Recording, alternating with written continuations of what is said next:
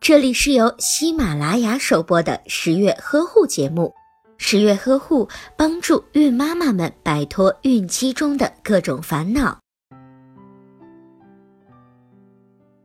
当宝宝出生之后，新妈妈最关注的就是怎样喂养小宝宝。但是新妈妈奶水不足的时候，势必就会选择用奶粉来喂养宝宝。其实选择用奶粉喂养也是有许多值得注意的地方。那么给新生儿喂奶粉的要点都有哪些呢？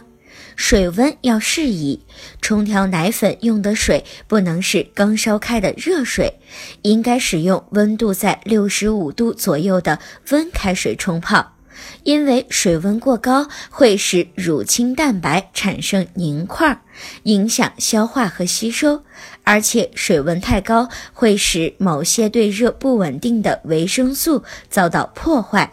特别是有的奶粉中添加的免疫活性物质会被全部的破坏。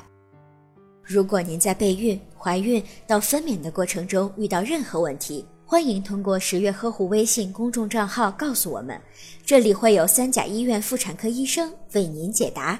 十月呵护，期待与您下期见面。